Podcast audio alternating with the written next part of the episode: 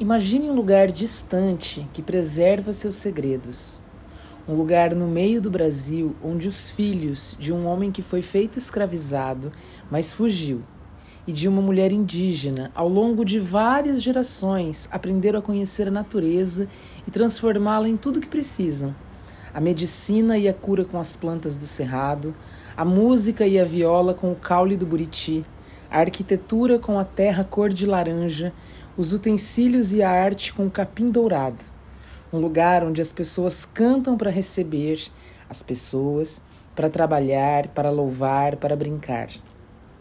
Lá, a autora do livro que nós vamos ler hoje conheceu crianças cuidadas por mulheres fortes, poderosas em sua sabedoria e conhecimento, crianças herdeiras desta riqueza de delicadeza e determinação elas inspiraram esta história de ajuda, de amor e um dos segredos que torna possível tanta, tanta, tanta beleza acontecer. Olá pessoal, eu sou Nina Rise e esse é o podcast Contos da Quarentena. É, essa, esse preâmbulo foi escrito, na verdade, no final do livro que vamos ler hoje, que é Sementes de Cuidado e Capim Dourado, da Roberta Assi. A Roberta ela é arquiteta formada pela Faculdade de Urbanismo, é, de Arquitetura e Urbanismo da USP e trabalha como designer gráfica. E depois que suas filhas nasceram, ela passou a criar, escrever e ilustrar os seus próprios livros. Esse livro foi publicado em 2015 pela Criadeira Livros, que eu sugiro muitíssimo que vocês é, conheçam, entrem lá na página da Criadeira Livros. É, eles têm uma coleção que chama Coleção das Crianças daqui. Essa coleção ela é formada, é um projeto, né, Criadeira de Histórias, da Roberta Assi. É, o, o site é www.criadeira.com.br e a coleção ela é composta por oito volumes que são A Travessia de Marina Menina, Conto de Desencontro, Conversa de Viola e Memória, Escrita Secreta de Montanha e Giz, O Caso do Tuiuiu, Pé de Uva, Mão de Menino, Pedro Pio na Margem do Rio e o livro que vamos ler hoje, Sementes de Cuidado e Capim Dourado. Cada um desses livros foi escrito é, em diferentes é, regiões do país, então tem histórias é, nas ilhas fluviais de Abaetetuba, no Pará, em Trancoso, na Bahia, Cuiabá Mirim, no Mato Grosso, Vale do Mucuri, em Minas, Vale do Matutu, em Minas também, Saco do, Mama, Saco do Mamanguá, no Rio de Janeiro, e Vale dos Vinhedos, no Rio Grande do Sul. Convido a Roberta para vir aqui ao Ceará e também fazer é, é, uma linda história com a gente. Esse livro é de uma lindeza, como vocês vão, vão, vão ouvir e ver também com o coração. É, então a Roberta ela foi até essas localidades e entrou em contato com as pessoas, conheceu as crianças, foi com as crianças que ela que ela é, é, socializou lá e então escreveu e ilustrou os seus livros e enfim nasceu esse projeto maravilhoso. Esse livro como é, foi escrito ali no trechinho que eu li, né? Tem muito dourado, afinal, é, ela tá falando sobre o capim dourado, né? É, muito amarelo, muito laranja, então muitos tons de terra. As ilustrações são muito bonitas mesmo. A nossa personagem é uma menina negra. É, em algumas passagens tem um, um tom de cinza também. Ela usa, ela faz colagens é, então, em alguns momentos tem algumas portas, e aí dentro da porta aberta tem uma fotografia. Nos passarinhos ela coloca, ela, ela faz a asinha, por exemplo, desenhada, mas ela coloca alguma uma folha no corpinho do passarinho. É, mas tem desenhos também que eu percebo que são feitos a giz.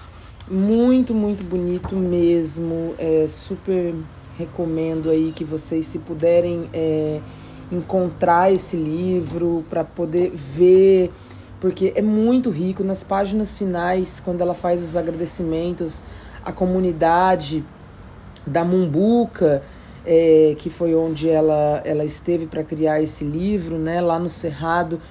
Tem algumas fotos né, das pessoas trançando o capim dourado, então vocês podem ver os utensílios, é, o rio que ela cita na história, pessoas no balanço. É, é, muito bonito mesmo. E as suas próprias ilustrações, que são realmente é, muito, muito bonitas. Então vamos à nossa história sem mais delongas. Ah, Sementes de Cuidado e Capim Dourado. Roberta Assi.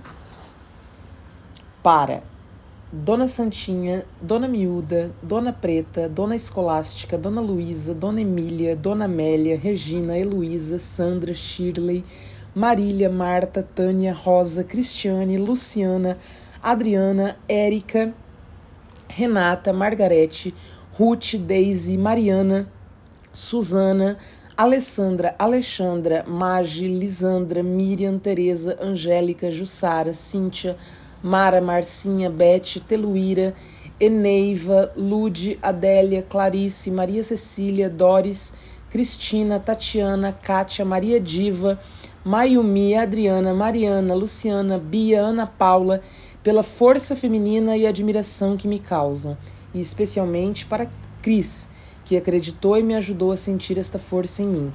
Para Clara, Helena, Valentina, Luísa, Maria Vitória, Dora, Joana, Leila, Letícia, Luana, Ju e Gigi.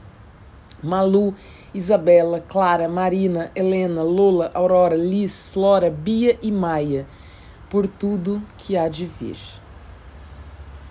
Isabel era corajosa que só vendo. De quando era pequena, se lembrava que tinha sido picada por abelha e vivia perguntando para os adultos se existia dor maior. A avó era a única que havia respondido dizendo: Dor maior tinha sim, mas que a neta era nascida menina, vinda de avô escravizado e avó indígena de muita coragem, e por isso medo da dor também tinha, mas era pouco. Quem curou minha dor, vó? A medicina do cerrado e o abraço de sua mãe. Daquele medinho sobrava quase nada, e Isabel crescia valente. Andava sozinha pelo mato, sabia escolher folha, fruta e semente para comer e para curar, e nunca, de jeito nenhum, resistia a um banho no fervedouro. Tinha acabado de começar o sexto ano na escola da cidade, que ficava a vários quilômetros do povoado onde morava. Todas as tardes, no ônibus escolar, se enchia de paciência para enfrentar a estrada de chão cor de laranja que parecia sem fim. Sem fim e sempre igual. Nada no caminho além do cerrado esparramado e a casinha da tia onde morava a prima Abilene. Às vezes, quando o ônibus passava, dava para ver a Bilene varrendo a escada de frente de casa. Ela cenava para Isabel sorrindo, feliz por estar chegando o dia de fazer seis anos para ir à escola também. Com saudades, Isabel quis convidar a prima para passar uns dias na casa da avó, no povoado. E aí elas poderiam brincar juntas até cansar. A avó deixou e foi pedir ao motorista do ônibus escolar que fizesse o favor de trazer a Bilene junto com Isabel na volta da escola. Ele concordou, acostumado que estava a ajudar. Oi, a Bileninha, não aguentava mais tanta hora e tanta demora pra gente se encontrar. Você tá bonitinha, viu? Olha, já pensei tudo pra gente fazer. Vamos caminhar na vereda com a avó, colher capim, depois brincar de escolinha, que eu vou ser a professora. Podemos também construir cidade na terra do quintal da avó. Dá até para fazer túnel, fazer bicho esquisito com capim trançado também dá. Na minha casa, te conto da semente da minha coleção todinha, cada uma mais linda que a outra. E ainda vai ter tempo, tempo bom para banhar no fervedouro. Vou fazer suas vontades todas, viu? A Bilene adorava a faladeira da prima e seguiu quietinho ouvindo Isabel até a casa da avó, onde chegaram, jantaram e foram dormir nas redes, uma do lado da outra. O sindolele, o sindolele, lá Diga um verso bem bonito, diga ele, vá-se embora, sindolele. Acordaram cedinho para acompanhar a avó na vereda ela e outros artesãos do povoado extraíam um capim dourado com cuidado e amor, tirando as sementes, soltando na terra, semeando para nascer de novo. Passaram algumas horas por ali, um pouco conversando, um pouco cantando. As três voltaram para casa e as meninas logo saíram para achar um canto e fazer a escolinha. Isabel, de mãos dadas com a Bilene, chamava as outras crianças para virem juntas e formar a turma. Sentaram-se três meninas e dois meninos de frente para uma parede clara, que era a lousa, onde a professora Isabel escrevia com um pedaço de tijolo. SSCHX, dourado arrochado no coração. Quem sabe o que é uma piscina muito linda e lá a água brota no chão fundo? Não é piscina, não, é fervedouro, reclamou o menino. Tem razão, não é não, mas faz de conta que é, brincou Isabel. O menino continuou. Tem nada de lindo. A água faz bolha que vem do fundo de areia, parece um punzão. Todas riram muito. A Bilene ficou com muita vontade de nadar no fervedouro. Acabou a brincadeira, passaram em casa para avisar. Mãe, ensinei tanto que os alunos ficou com as unhas toda boleada de tanto fazer letra no chão. Olha aqui as de Abilene, vou levar ela para banhar lá no fervedouro. Demora não, disse a mãe. E foram as duas. Isabel se distraía conversando.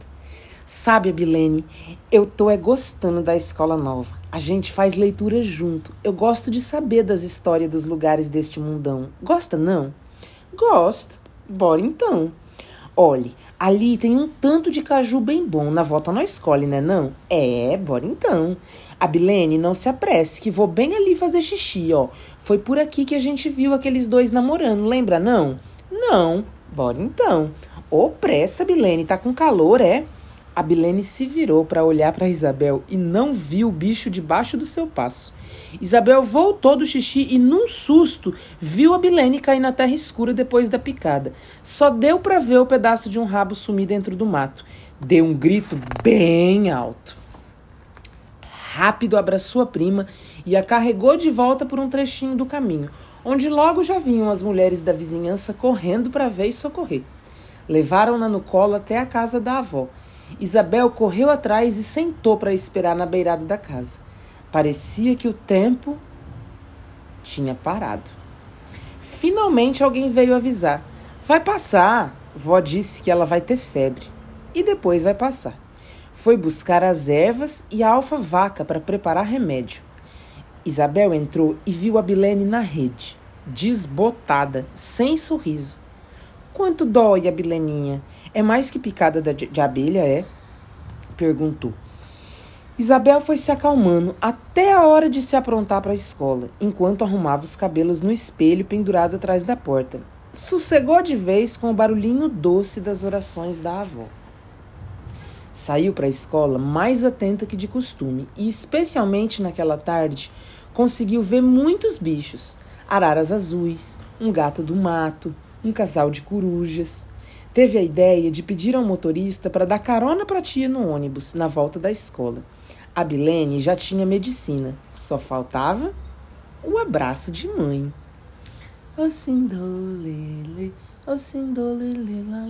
Diga um verso bem bonito, diga-se e vá-se embora. Isabel acordou e organizou a coleção de sementes para mostrar a Abilene, em ordem de tamanho, mas logo pediram que deixasse a prima descansar no quarto, só com a mamãe dela. Passou o resto do dia encolhido num canto, observando um entre-sai de parentes e vizinhos vindo entregar doce, casca, folha e sorriso para ajudar nos cuidados. Ocupou-se em desviar besouros virados de perna para o ar, aliviava os sofrimentos.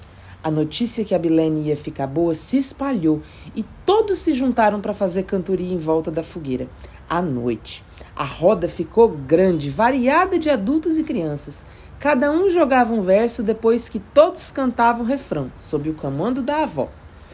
Plantei amor no meu coração profundo, dei amor para todo mundo e ainda tem amor para dar.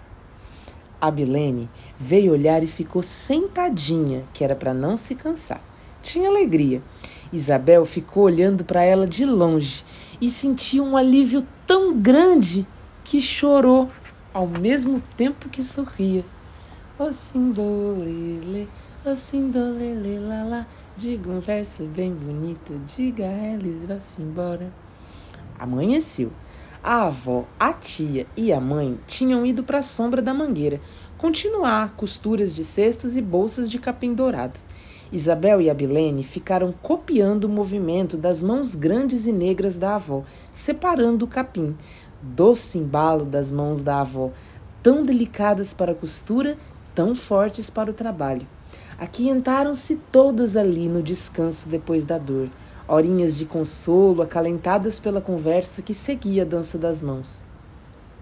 Trouxe um livro da biblioteca da minha escola nova. Vou ler para vocês, disse Isabel.